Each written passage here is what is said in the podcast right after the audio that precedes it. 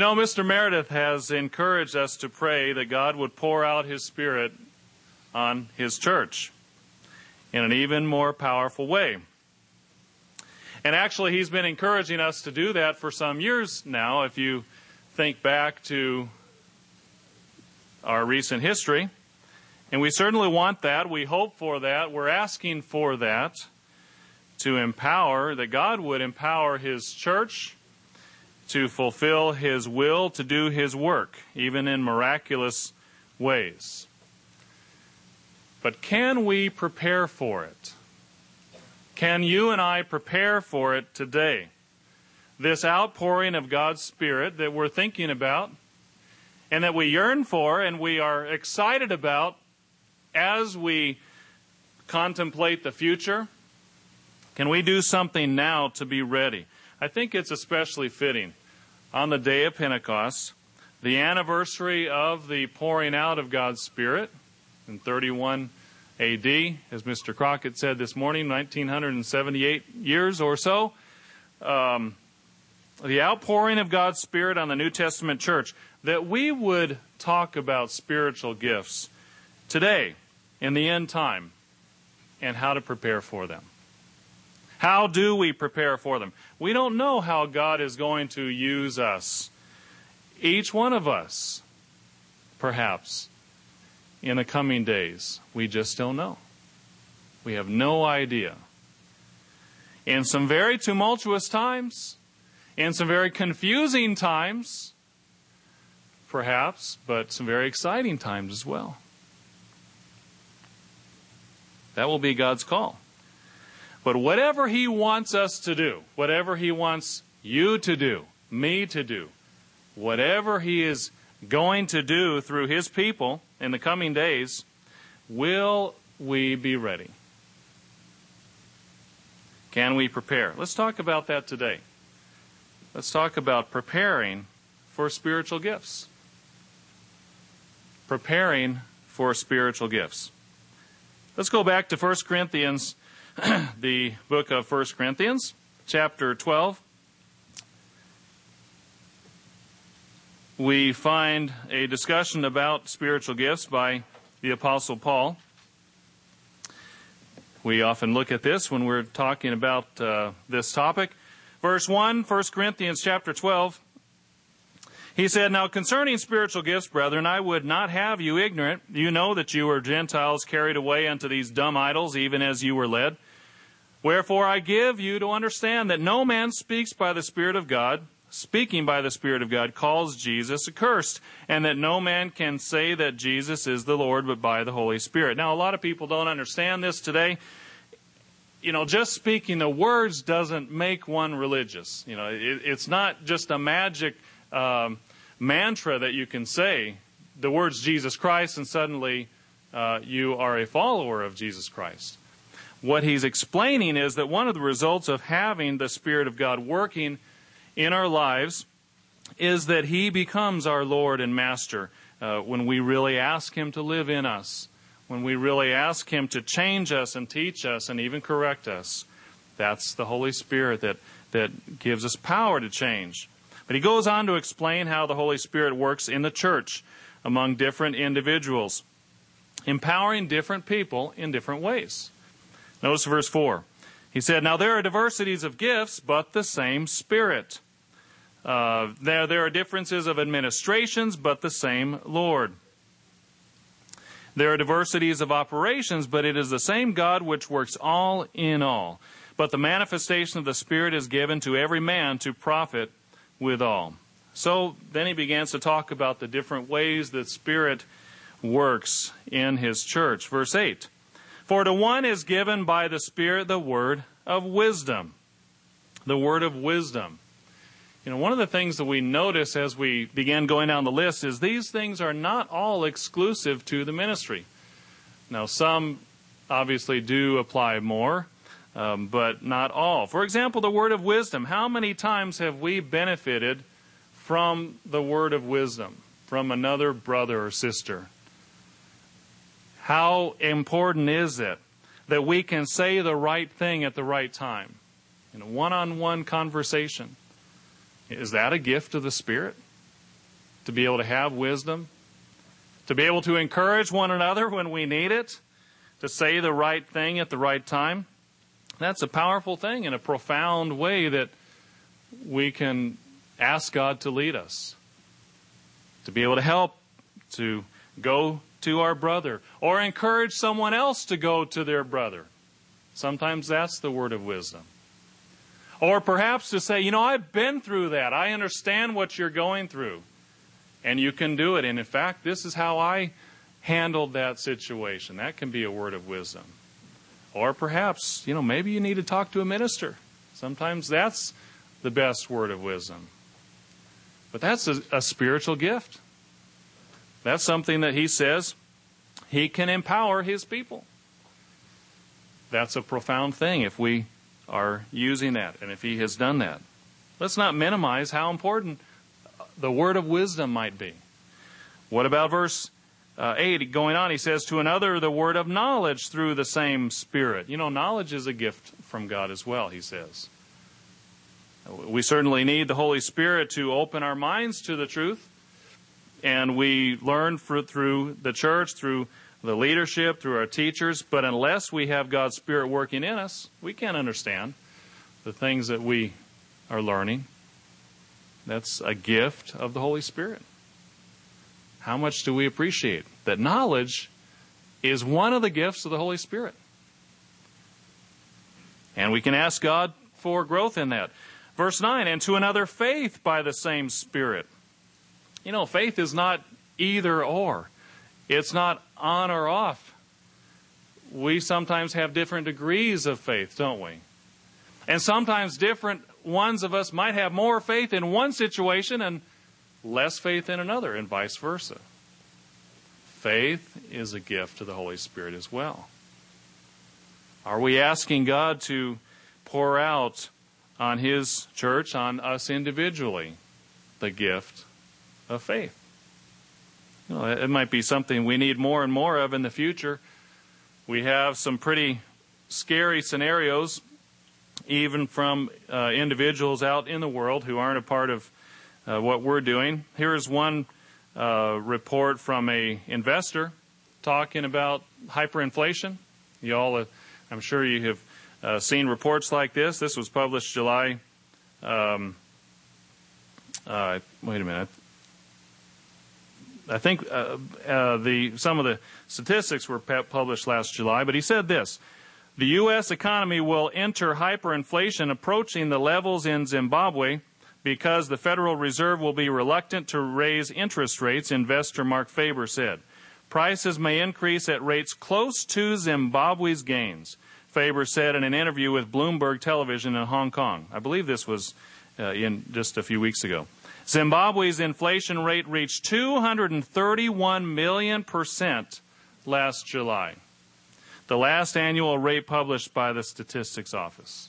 This is from Bloomberg.com. 231 million percent. I think Dr. Scott Winnail mentioned yesterday, they basically don't have a currency anymore. Now, brethren, our inflation rate over the past uh, number of years has bumped around 1 2%, 3 4%, back and forth. Can you imagine? I, I don't think we can imagine uh, what would happen in that kind of scenario. We have some scary possibilities in the future. Are we going to need the gift of faith even more? That's one of the spiritual gifts we talk about on the day of Pentecost. Another one, verse 9, to another gifts of healings by the same Spirit. Now, this is one we talk about a lot, that we think about a lot, that we need a lot, and we're going to need a lot more in the future as well. But you know, it's, even though it's primarily through the ministry, we might say, but how important are all of our prayers as well? And The gift of healing. Are we just asking for God to pour out His Spirit on the church so that others can heal people? Or are we fervently praying for others' healing? You know, God can work through our, our prayers um, in many different ways. Mr. De Gia, Gorgonio De Gia, a very close friend in the Philippines and fellow minister we got to know some years ago uh, when we were living there. He would tell us the story of when he was growing up and uh, actually when his uh, uh when he had a small family and one of his daughters was very sick uh, unto death and very uh, critical situation. He was Catholic, but in the Philippines that didn't mean you go to church. Uh, you just were brought up Catholic. He was a fisherman, and one night he went out onto the shore, under the stars by the water, and he kneeled down and he said, God, I've heard about you. I've heard that if, if that there was someone named Jesus Christ who went around healing people. And if you are the same person that I read about, please heal my daughter. And if you do that, I will follow you the rest of my life. And she was healed. He wasn't even in the church at that time. Certainly wasn't a minister. You know, he got the reputation around town that when he prays for someone, they get healed. People were coming to him from all over the village asking to pray for different people. And they were healed powerful ways. You know, we can't limit God. The gifts of healing. That's one of those things mentioned here. The list goes on. Verse 10 To another, the working of miracles. To another, prophecy. To another, discerning of spirits. To another, different kinds of tongues. To another, the interpretation of tongues. All are gifts of the Spirit. We, we just don't know how these things could be perhaps use in the future. You know, the gifts of tongues would be an incredible asset to the work, wouldn't it? At some point. We wouldn't have to translate into languages. I mean, just imagine the, the enormous impact if what happened on the day of Pentecost would happen again in the interpretation of tongues and the speaking of tongues. Point is, we just don't know. I have to tell you a story. Speaking of tongues, um, that we, we can't speak in tongues yet now. Sometimes we wish we could or could understand. The other day, when I was visiting with Mr. Pierre one time, uh, I picked him up at his office, and um, he had just been on the phone with someone and who was a French speaker. So he was talking in French and he was kind of in tune with French speaking. He got in the car and he, he looked at me and he started talking. And I knew he was talking to me, but I couldn't make out a single word. And, you know, the, the I'm sure the look on his face was, uh, the look on my face to him was just utter befuddlement, you know, uh, because he was just speaking in French. And I thought, I don't, I don't understand what you're saying. We need the interpretation of tongues, don't we? I don't know French. Verse 11, but one and the same Spirit works all things, distributing to each one individually as he wills. Ultimately, it's God's will, isn't it? He's the one who's going to decide how this might be used, who might be used, in what way, when, etc., right? It's His will to accomplish His work. Point is, we, we can prepare. Let's turn over to Acts chapter 2. Acts chapter 2. We review what, what happened on the day of Pentecost.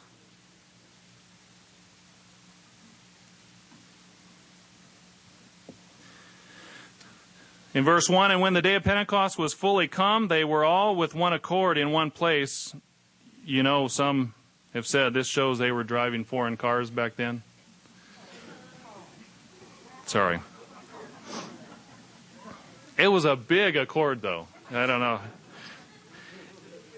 And suddenly there came a sound from heaven as of a rushing mighty wind, and it filled all the house where they were sitting.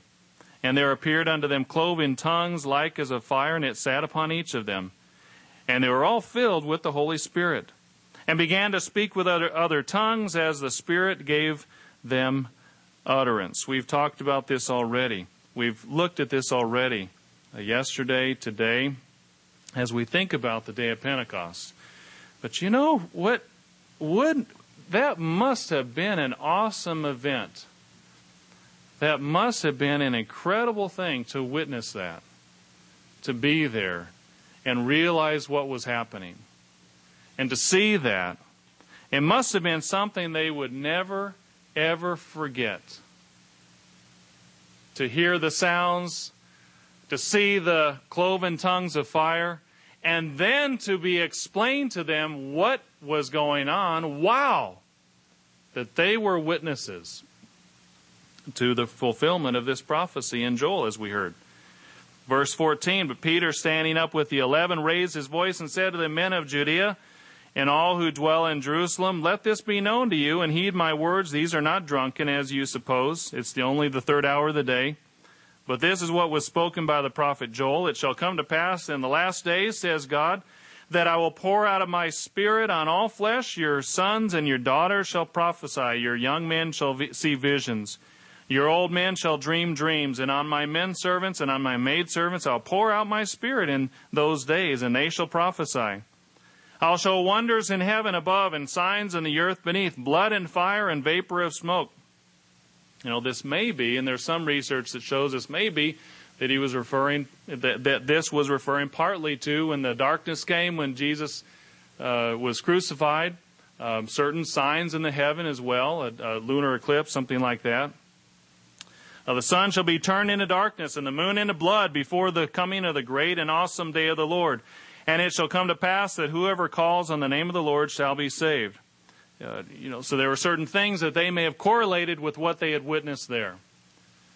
But you know, it also seems to apply to the future, doesn't it? Because the prophecy in Joel is talking about before the coming of the great and awesome day of the Lord. So, might there be a fulfillment in some way of these things at the end time? Just before Christ's return. We know the heavenly signs are going to happen. Are these going to be used in some way? We, we, we expect so. We think so. We don't know exactly how.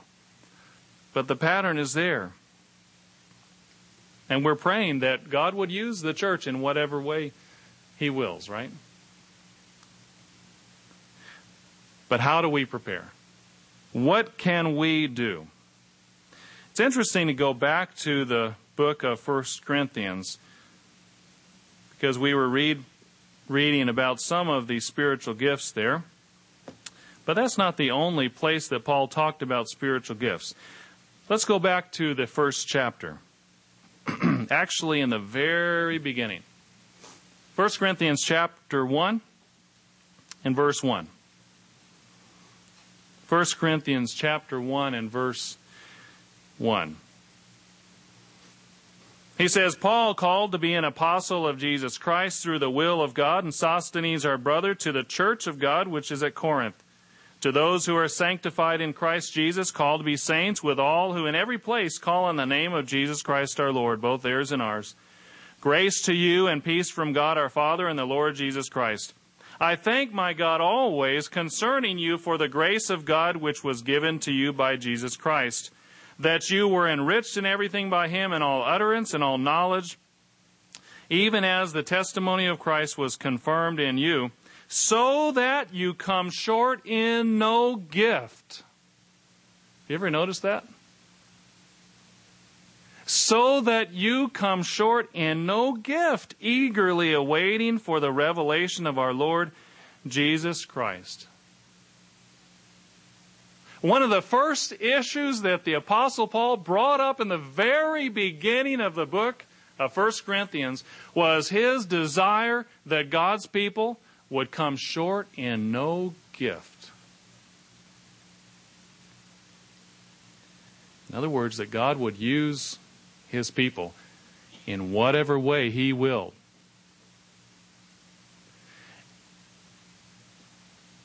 Now, what does that mean? you know, then we start looking at the context of the whole book. Think of all the things he talked about. Think of all the things that he told the church in Corinth. Why was he telling them that? Why was he giving them instruction? So that they would come short in no gift.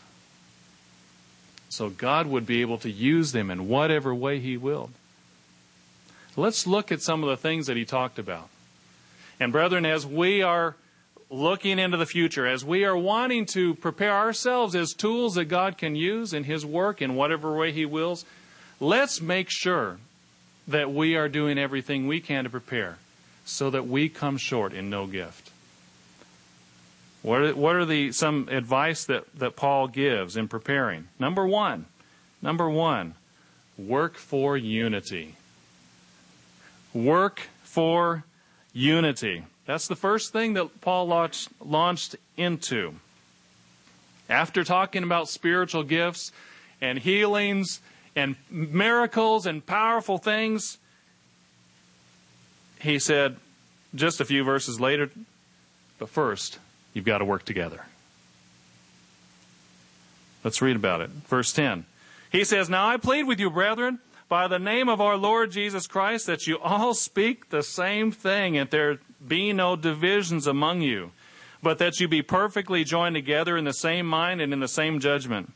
For it has been declared to me concerning you, my brethren, by those of Chloe's household, that there are contentions among you. Now look at the contrast. He started by saying, I want you to have every spiritual gift that God can give, that, that, that, that He can use you to, to perform. But then He brought it down down to the mundane. But you know what he said? There are contentions among you. There are arguments sometimes. There are fightings. Kind of sounds like a parent, doesn't it? Stop fighting, right? Any of you parents, you feel like you're kind of a broken record after a while?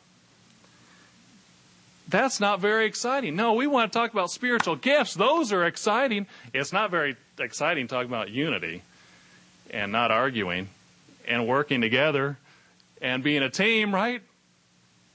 And yet, Paul was saying, if we want spiritual gifts, that's where we start.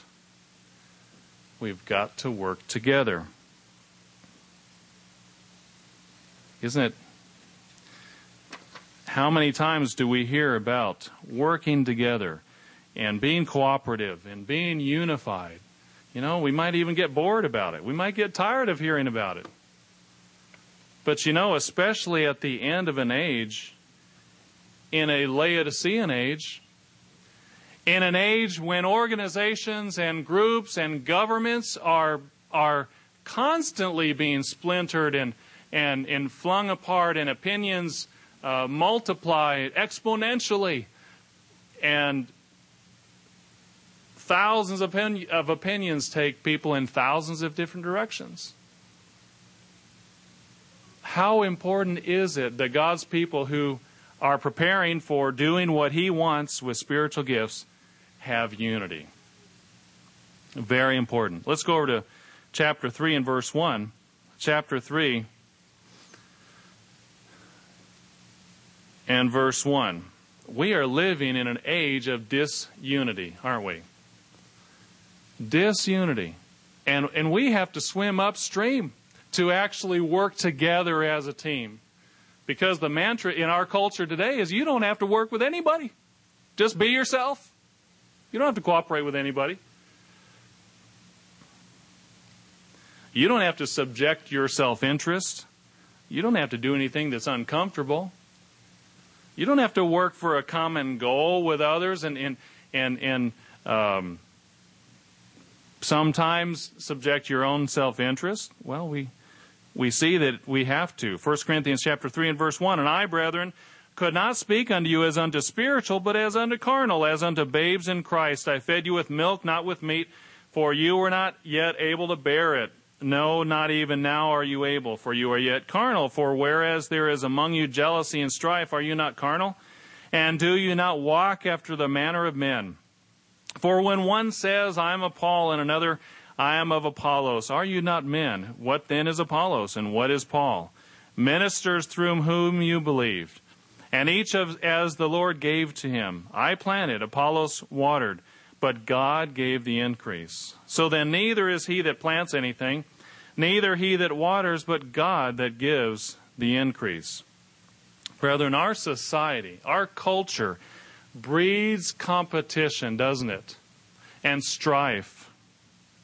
And yet, if we are to do the work, if we are to be ready for whatever God wants us to do in the future, especially if, he wa- if we want Him to give us more power, right? Miracle working power.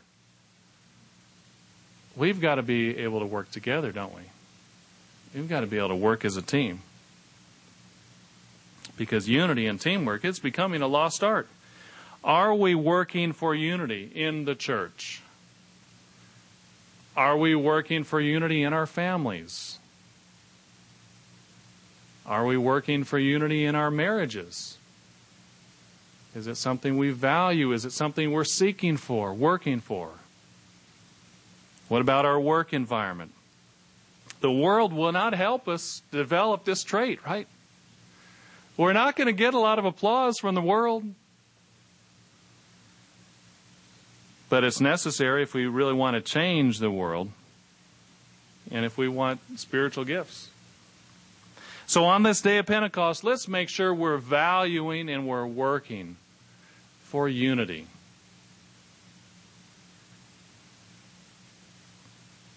We find another value at the end of chapter 1 in 1 Corinthians that Paul brought out, number 2, and that is glorify God and not ourselves. Glorify God, not ourselves. Again, you know, hey, I thought I thought Paul was going to talk about exciting things like healing people and calling down fire from heaven and doing miraculous things. Now he's talking about being humble. That's not very exciting. That doesn't sound like fun. Well, that's what he did. Notice in 1 Corinthians chapter 1 and verse 20. Where is the wise? Where is the scribe? Where is the disputer of this age? Has not God made foolish the wisdom of this world? For since in the wisdom of God the world through wisdom did not know God, it pleased God through the foolishness of the message preached to save those who believe. Verse 25, because the foolishness of God is wiser than men, and the weakness of God is stronger than men. For you see your calling, brethren, that not many wise according to the flesh, not many mighty, not many noble are called. But God has called has chosen the foolish things of the world to put to shame the wise, and God has chosen the weak things of the world to put to shame the things which are mighty. Ouch. He's talking about us. You know that those same people that he said in chapter 12 uh, that God is going to work through you in these spiritual gifts, and you'll be able to do this and do that and do this and do that. And then in chapter 1, he says, I want you to come short in no gift. Now he says, you know, look who we are. We're the foolish of the world, we're the weak of the world. As we heard yesterday, humility is a critical starting point. May not be quite as exciting as, you know, doing other things, spiritual gifts, but it's the starting point. That's the point. Wouldn't real, true, deep humility be the starting point for God giving real power to his people, in a miraculous way? Verse 28.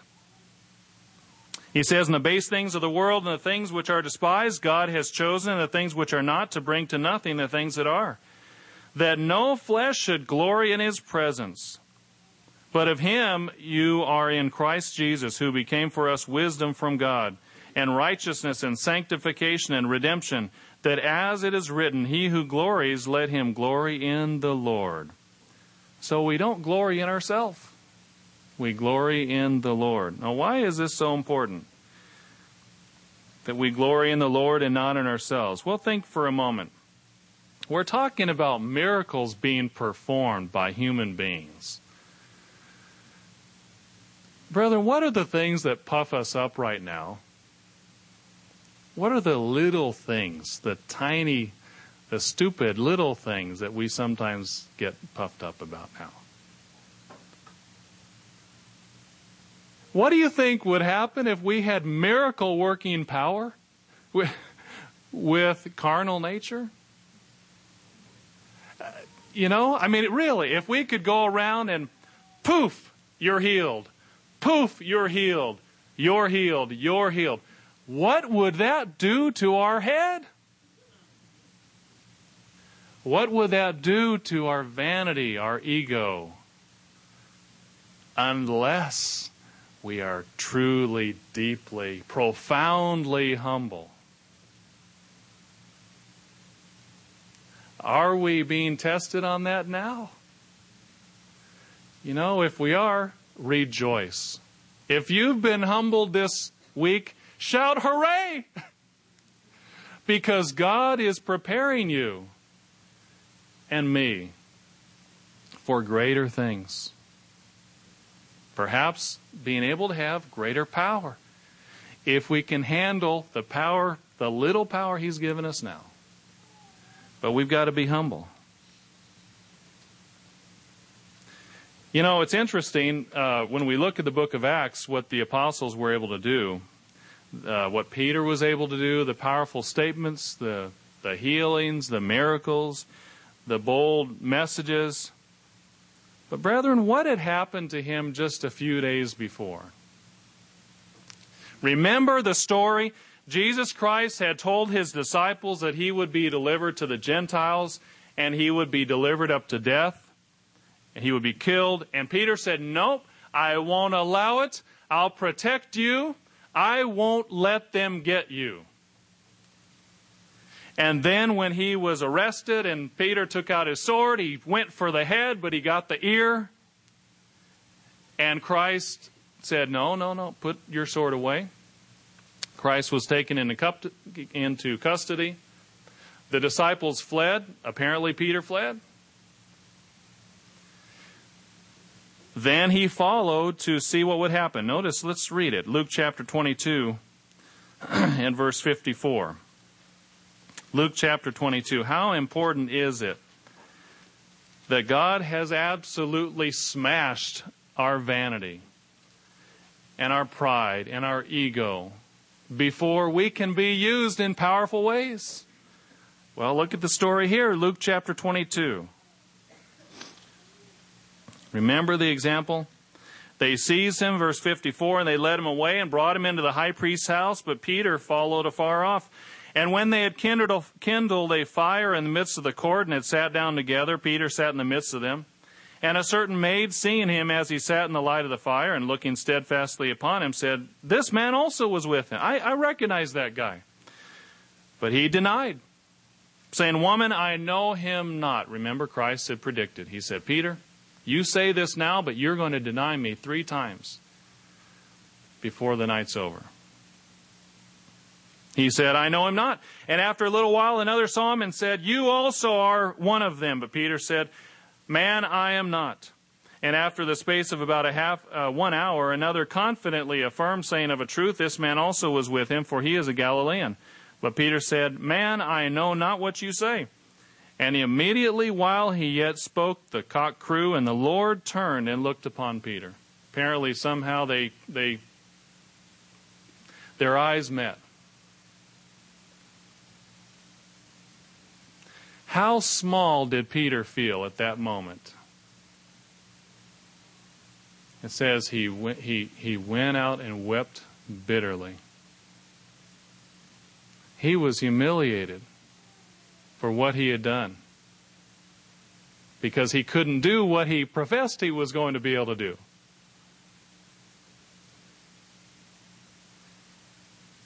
And yet, only a few weeks later, on the day of Pentecost, he stood up and things started happening in miraculous ways. Brethren, do you think for a moment that Peter ever doubted where that power came from? He would have to live with that bitter memory of denying Christ. and being humbled in that way. Brethren, when we are humbled, be thankful. Be thankful.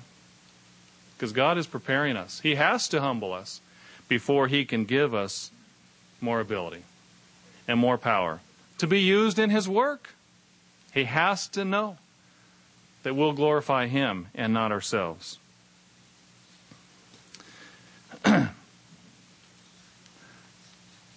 It's interesting. Why did Paul start off this discussion about spiritual gifts with working as a team and also a warning against getting puffed up? Well, because it had already happened. Let's turn over to 1 Corinthians chapter 14.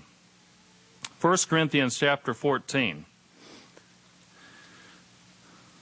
You know, the issue had already become one of the gifts of the Spirit becoming a matter of pride, a matter of self interest. It's the matter of speaking in tongues.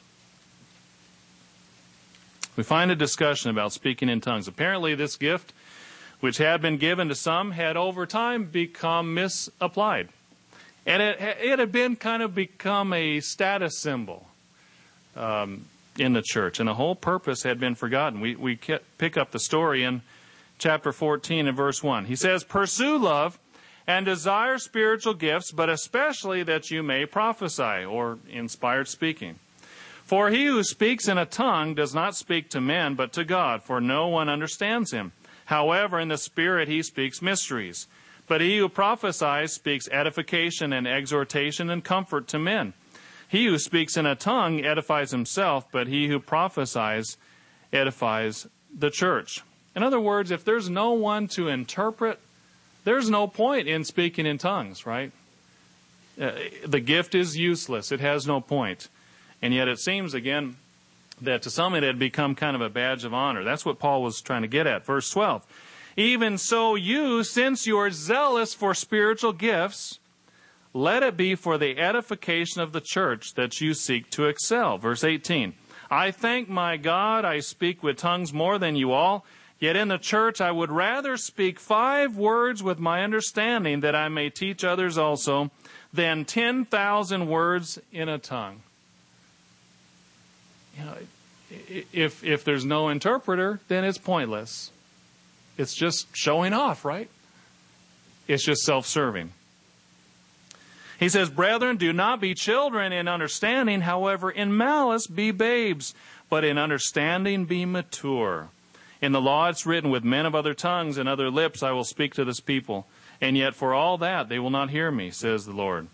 Therefore tongues are for a sign, not to those who believe, but to unbelievers. But prophesying is not for unbelievers, but for those who believe.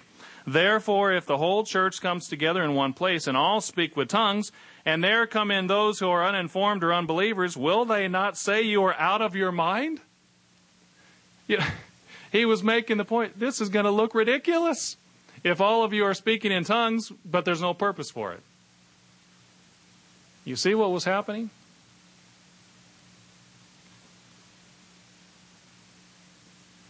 Brethren, why are we seeking spiritual gifts?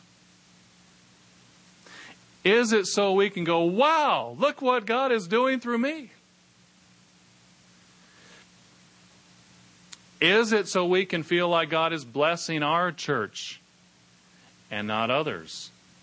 Is it so we can pat ourselves on the back? We have to be very careful. God has to know our motivation is not to flatter ourselves, brethren, but rather to simply do His will. And if that involves spiritual gifts, He'll do it. But we have to make sure that we get out of the way. That we work together and we have humility. What else did Paul address in the book? Number three, seek for personal purity. Seek for personal purity. Let's go back to 1 Corinthians chapter 5. Again, in the context of preparing for spiritual gifts, what are some of the issues he talked about? Well, one was a morality issue. We're familiar with the example of the fornicator cast out. We find that 1 Corinthians chapter 5 and verse 1. He says, It is commonly reported that there is fornication among you, and such fornication as is not so much as named among the Gentiles that one should have his father's wife, and you're puffed up and have not rather mourned, that he that has done this deed might be taken away from among you. For I verily, as absent in body, but present in spirit, have judged already as though I were present concerning him that has so done this deed. In the name of our Lord Jesus Christ, when you are gathered together in my spirit with the power of our Lord Jesus Christ to deliver such a one unto Satan for the destruction of the flesh, that the spirit may be saved in the day of the Lord Jesus. Now, again, what in the world does this have to do with spiritual gifts? I thought he was going to talk about healing and and calling down fire from heaven and doing powerful things. You see what he's doing? He's, he's saying, Yes, I'm going to give you these things to do, but you've got to start at the bottom. You've got to start at the foundation. You've got to make sure that you work together. You've got to make sure that you're humble. And you've got to make sure that you're clean. Brethren, if we are praying for, as we are praying for spiritual gifts for the church, let's pray also for purity and that we are clean in the church. And let's make sure we ourselves are striving for that. That's really the basics.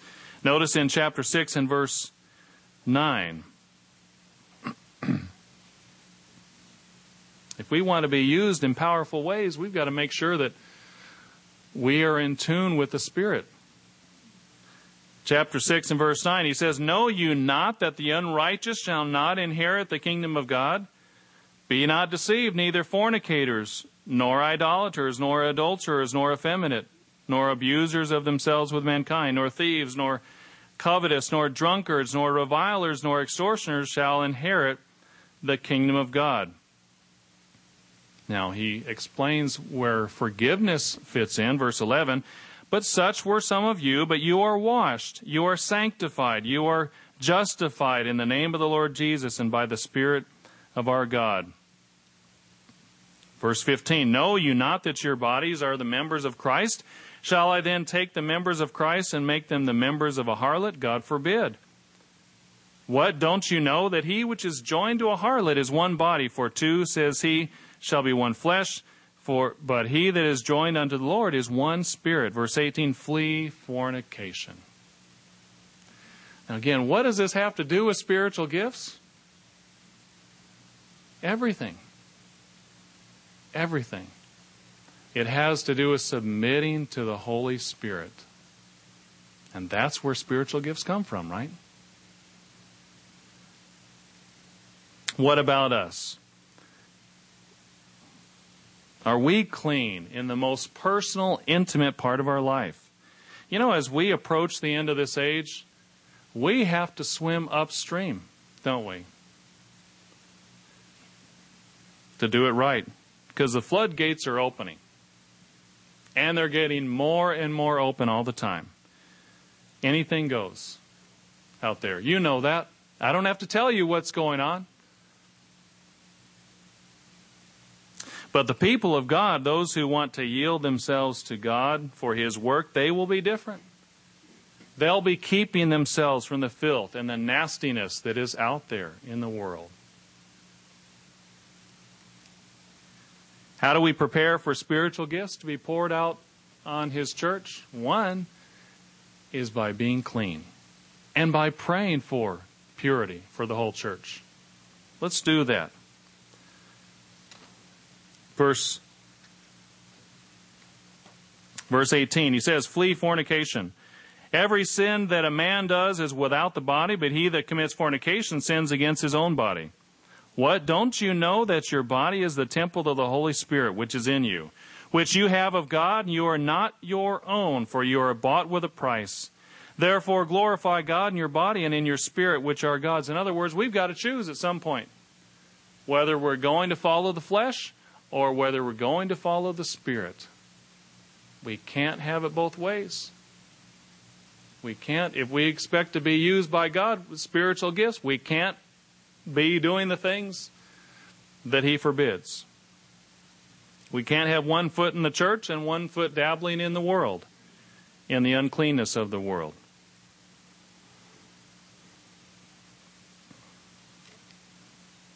Brethren, who knows if God will give us the opportunity, some of us sitting right here, to have incredible spiritual gifts at the end. What a privilege that would be. But are we preparing with the basics now? That's the point. Are we doing the mundane and boring things every day? The character building things every day, brick by brick, every day? And are we praying for that for the whole church? What's next on Paul's list? Number four. Number four, he says, Work for a healthy and balanced home life. Well, that's the words I put into it. You won't find that exact phrase in Corinthians. Let's turn over to chapter 7 and verse 1. Do we have a healthy and balanced home life? Believe it or not, that's what Paul addresses next. 1 Corinthians chapter 7 and verse 1. This in particular is addressed to married couples. He says, Now concerning the things whereof you wrote to me, it is good for a man not to touch a woman. Nevertheless, to avoid fornication, let every man have his own wife, and let every woman have her own husband. Let the husband render unto the wife due benevolence, and likewise also the wife unto the husband. The wife has not power of her own body, but the husband. And likewise also the husband has not power of his own body, but the wife. Now, what in the world does this have to do with spiritual gifts? You know, the conjugal relationship between a husband and wife. How do you make the connection at all between speaking in tongues, healing the sick, the powerful signs of the day of Pentecost with this?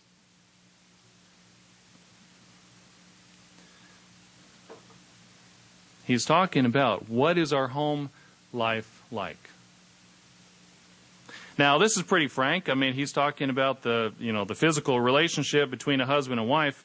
As an aside, isn't it interesting, you know, that we might, this might make us a little uncomfortable. I mean, you know, this is uh, very frank. Isn't it interesting, movies and TV shows today, whenever they show two people that are kind of teasing each other, kind of flirting, kind of making eyes at each other, and eventually it leads to a physical relationship. Isn't it interesting? They're always single. They're never married. You know, it's not exciting if they're married. In fact, it wouldn't really make much of a story if you had a husband and wife in a movie and they were kind of flirting with each other. It would seem kind of weird, you know. Uh, to Hollywood, it just wouldn't make sense you see how it's upside down? It's all turned around wrong way. Paul was saying, look, married couples need to make sure they're affectionate, they're loving, they're giving, they're sharing. In marriage, they need to treat each other with respect. They need to exercise God's Spirit in the home. Not just in regard to sex, but in the whole home atmosphere, how they treat one another. He was getting down to the very basics of home life, our most personal, private life. now, he's leading up to spiritual gifts, but he's saying if you want power, if you want to be a part of this work that has incredible potential, and God may use in powerful ways, you've got to get it right at home. You've got to be taking care of business at home. Because that's where everything hangs out, right? The good, the bad, and the ugly. Our children, our spouse, they see us as no one else does. They see us when we're up, they see us when we're down. They see us when we're patient, they see us when we're not patient. They see us when we've got it all together, they see us when we have lost it all, right? When we're frazzled. Brethren, he's, he's addressing the home life because that's where we have to work. That's where we need to use the Holy Spirit. Perhaps that's where we should be using it the most and working the most because we can often overlook it. If we want God to pour out His Spirit on us as a church, individually, collectively, in His spiritual gifts, let's, let's also pray that He would pour out His Spirit on our homes, on our marriages, on our personal lives. That we would work on what we need to work on at home. What if our mate is not converted? Uh, we're off the hook then, right? This doesn't apply. Well, actually, he addresses that. Notice in verse 13. he says, And the woman which has a husband that believes not, and if he is pleased to dwell with her, let her not leave him. For the unbelieving husband is sanctified by the wife, and the unbelieving wife is sanctified by the husband. Else were your children unclean, but now they are holy. Look at that. Incredible. Even if, you know, if we are converted, if we have the Holy Spirit, even if our mate is not converted, He's saying when we use God's Spirit, when we apply it at home, when we apply these principles, the things we learn from sermons, from articles, from study of God's Word, it's going to help us relate to our unconverted mate. It's going to help us to become a better husband or wife. And that unconverted mate who is sanctified is benefited, even if they never come into the truth. We've got to work on it at home. What if you're not married? Then certainly you're off the hook, right? Oh, sorry, not even that. Verse 32, he addresses the unmarried. I'm going to read it in the Living Bible because I think it's helps to uh, explain it a little better. He says, verse 32, In all you do, I want you to be free from worry. An unmarried man can spend his time doing the Lord's work and thinking how to please Him, but a married man can't do that so well. He has to think about his earthly responsibilities and how to please his wife. You know, he, he's not against marriage. He's just explaining that there are some advantages to being single. That, uh, you know, spiritually, as far as time spent seeking God. His interests are divided. It's the same with a girl who marries. She faces the same problem. A girl who is not married is anxious to please the Lord in all she does and does. But a married woman must consider other things such as housekeeping and the likes and dislikes of her husband. I'm saying this to help you, not to try to keep you from marrying.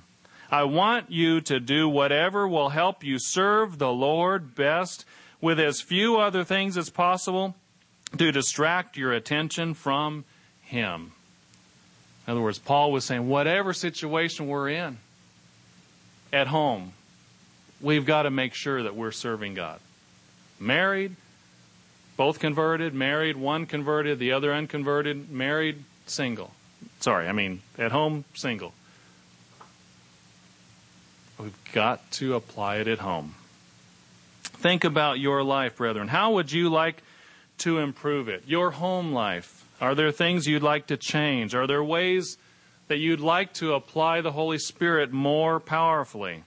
If we want the gifts of the Holy Spirit, if we want God to pour out His Spirit on the church and on us individually, are we bearing the fruits of His Spirit already in our homes? Let's be honest. Notice Galatians chapter 5 and verse 19. Galatians chapter 5 and verse 19. I'm going to read it in the Living Bible again. Which list in chapter 5 and verse 19 describes our home life? And be honest, you don't have to tell your neighbor, you don't have to tell me, you don't have to tell anybody. But don't fool yourself or try to fool yourself. Verse 19, when you follow your own wrong inclinations, your lives will produce these evil results. Impure thoughts, eagerness for lustful pleasure, idolatry, hatred, fighting, jealousy, anger, constant effort to get the best for yourself, complaints and criticisms, the feeling that everyone else is wrong except those in your own little group. This is the Living Bible. Envy, drunkenness, wild parties, and all that sort of thing. Let me tell you again, as I have before, that anyone living that sort of life will not inherit the kingdom of God. And we might add, will not be given the gifts of the Spirit. It goes without saying, right? Now, here's the other side a home directed by the Holy Spirit. Verse 22 But when the Holy Spirit controls our lives, it will produce this kind of fruit in us love, joy, peace, patience, kindness, goodness, faithfulness, gentleness, self control. Which describes our home. How much self control is in our home, or is everyone always flying off the handle? How much patience is in our home, or is everyone always getting jittery and irritated, and testy? How much peace is in our homes? Or do we argue a lot? Do we raise our voices at each other? Are things tense? The point is, if we want God to pour out His Spirit and grant spiritual gifts, let's start at home. Teamwork, humility, purity, and a balanced and healthy home life. Let's move on to the next one. Number five. Number five, what does Paul talk about next? He really gets personal now. He talks about our money. Faithfully tithe, faithfully tithe. Notice 1 Corinthians chapter 9 and verse 1.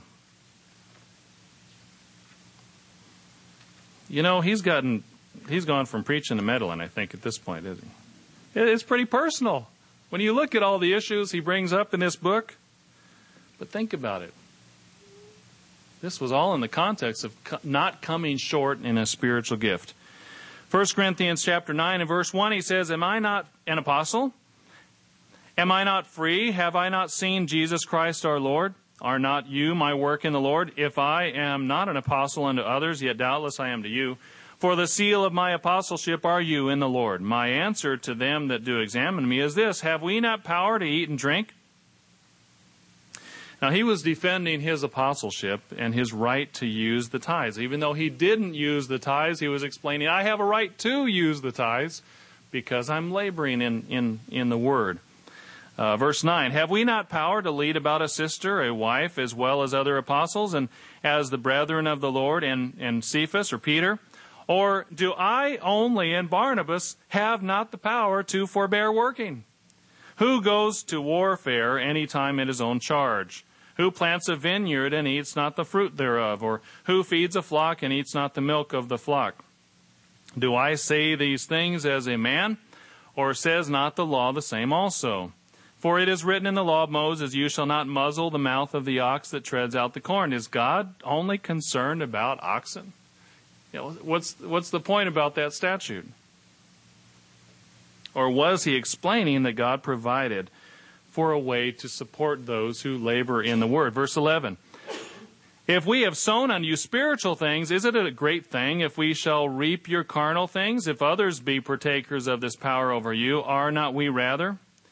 Nevertheless, we have not used this power, but suffer all things, lest we should hinder the gospel of Christ.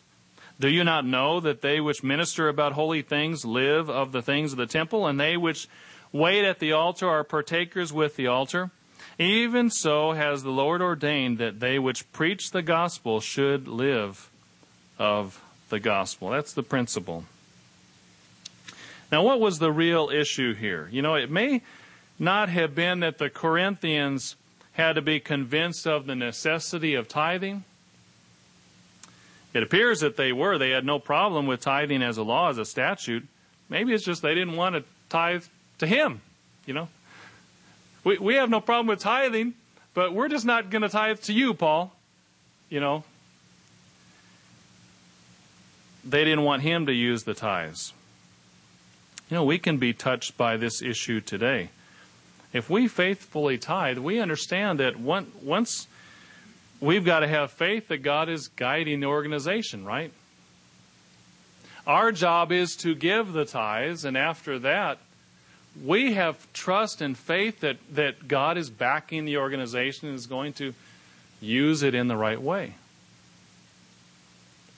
Do we put a, you know, put a tracer on every penny that we put in the put in the basket and then we kind of make sure as it goes through the different um, machinations of the organization that we can track every penny? No, we've done our job when we have tithe, right?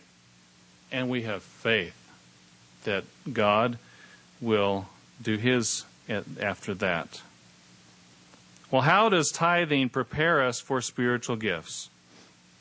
Well, brethren, would God really pour out His Spirit on a group of people who weren't convinced that God's Spirit was leading that organization enough to tithe?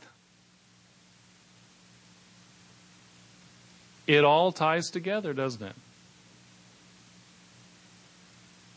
Our tithing, our giving offerings, it shows where our heart is. These are nuts and bolts issues, basic issues. Not quite as dramatic and exciting as spiritual gifts, but we've got to get these right if we want to have more opportunity. So, are we prepared? Are we preparing? Number six. Number six. We must eat only from the Lord's table. Notice in 1 Corinthians chapter 10 and verse 14. 1 Corinthians chapter 10 and verse 14.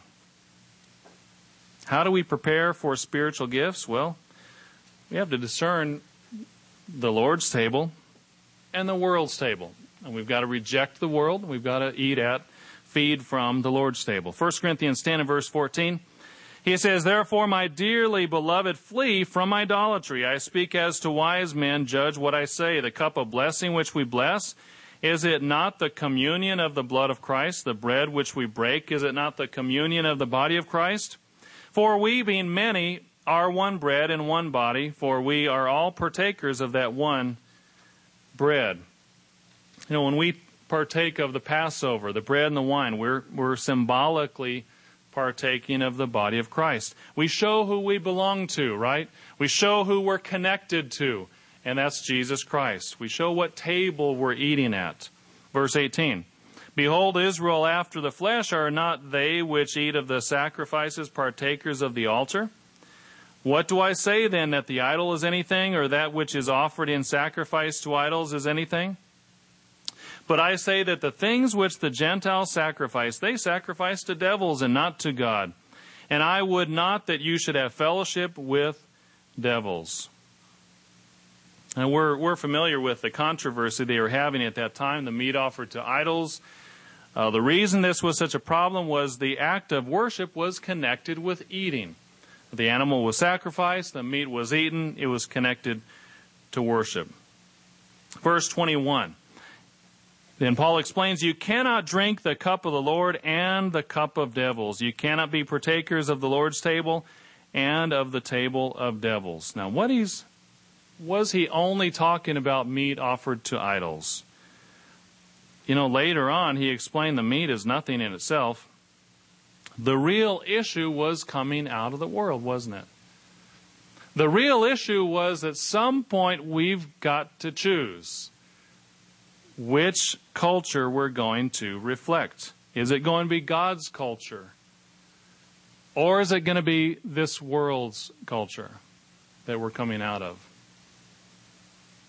Brethren, are we in tune with God's culture, with His ways of doing things? Is that a value we have? He goes on to explain it even further in the next chapter. Chapter 11 and verse 1 chapter 11 and verse, verse 1. He says, Be you followers of me, even as I also am of Christ. Now I praise you, brethren, that you remember me in all things and keep the ordinances or traditions as I delivered them to you. Interesting. Paul was saying that the church, even by that time, was, was developing a separate culture was developing a, a, a different way of looking at things. a different way of doing things, even by that time. Traditions, customs, uh, in, in trying to come out of the world and trying to be, be separate and not partaking of the table of demons. Then he gives an example, verse 3. But I would have you know that the head of every man is Christ, and the head of the woman is the man, and the head of Christ is God. Every man praying or prophesying, having his head covered, dishonors his head. But every woman that prays or prophesies with her head uncovered dishonors her head. For that is even all one as if she were shaved. It doesn't appear that he was talking about a head covering, but rather about hair length. Notice verse 13. He says, Judge in yourselves. Is it comely that a woman pray unto God uncovered? Does not even nature itself teach you that if a man have long hair, it is a shame unto him? But if a woman have long hair, it is a glory to her. For her hair is given her for a covering. But if any man seem to be contentious, we have no such custom, neither the churches of God. Interesting. Of all the picky, intrusive, detail things that the church could get into, he brought up, of all things, hair length. Now, brethren, what what was Paul explaining?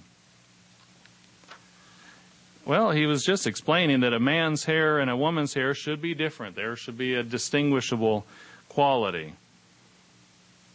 But he was showing that there are things about God's way of life. There may not be a thus saith the Lord. There may not be a commandment about it. But we should be applying God's Spirit in principles in our daily life, even in traditions. Isn't it interesting that in the context of preparing for spiritual gifts, Paul talked about something as specific as hair length? Are the traditions of the church important? And that's the question. Are the ways of doing things important? You know, as we come into God's church, we look around, we see people. We see how things are done. We see how they dress, how they handle themselves, what they do or don't do, what they say or don't say. We see how they apply principles in the Bible where there may not be a commandment. And as Mr. Meredith has said, when we're new, these things sometimes take a little time to get adjusted to. But we learn the norms and the customs and the traditions of the church, and we learn to conform to those things. And that's a good thing. That's a good thing. Because we're coming out of the world where anything goes, right? We're coming out of the world of countercultures and subcultures, and we have to learn a new culture, and that's God's culture. When you first came into God's church, what traditions did you learn? When you looked around at other people, what did you notice about them? What things did you start doing that were different? Now, again, not on the level of commandments and and um, those things, but just the way they did things. Brethren, the traditions give us stability. Paul was explaining that in preparing for spiritual gifts. He's saying we shouldn't discount their importance. While they don't carry the weight of the commandments, they're important enough to mention in the context of preparing for spiritual gifts. We're coming out of the world. We're learning to eat at the Lord's table. Along the way, let's reject, let's, let's be in tune with God's Spirit, and let's reject the things of the world. And let's take on God's culture. All these things humility, teamwork, purity, home life, faithful tithing, being in church with, being in tune with church traditions. They're important. Paul was talking about them. What's the seventh and final way we'll talk about? Notice in chapter 13. Actually, chapter 12 and verse 27. Chapter 12 and verse 27.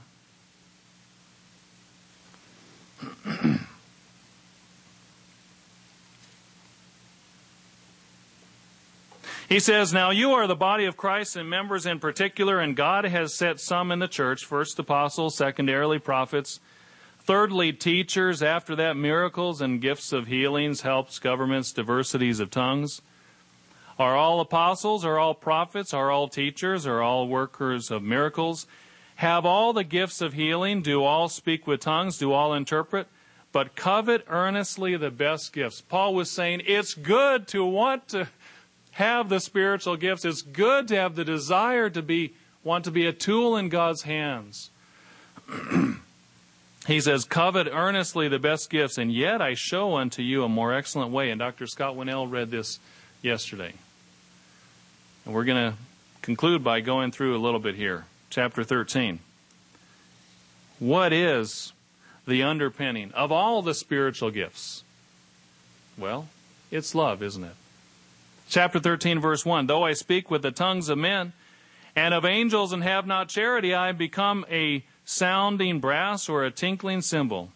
And though I have the gift of prophecy and understand all mysteries and all knowledge, and though I have all faith so that I could remove mountains and have not charity or love, I am nothing. Brethren, if we are not developing love, if we are not asking God to pour out a heart and a spirit to love, we're not going to be ready for other spiritual gifts. We're not going to know how to apply them.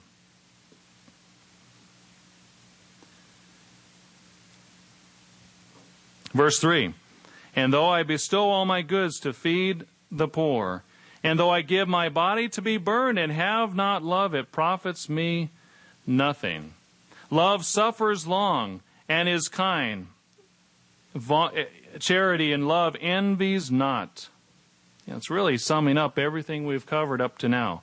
In the family, at home, love suffers long. Love is willing to be patient, to not respond in kind. Are we kind to each other at home? Are we patient? Is there tenderness and warmth and genuine feeling and, and peace? Verse 4. Going on, he says, Love vaunts not itself, is not puffed up. Are we truly humble? And are we asking God to humble us? Are we continually asking Him to correct us? In gentleness. We can't take it, you know, full bore. We need a little at a time. But are we asking Him to humble us? That's how we get ready for spiritual gifts.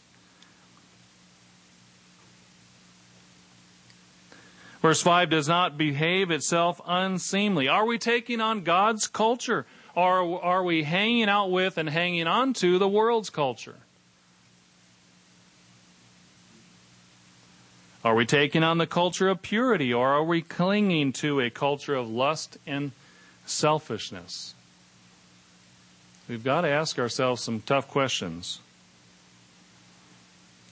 Verse 5 does not behave itself unseemly, seeks not its own, is not easily provoked you know, are we working for teamwork, for unity, or are we just in it for ourselves? Are we focused on the needs of others?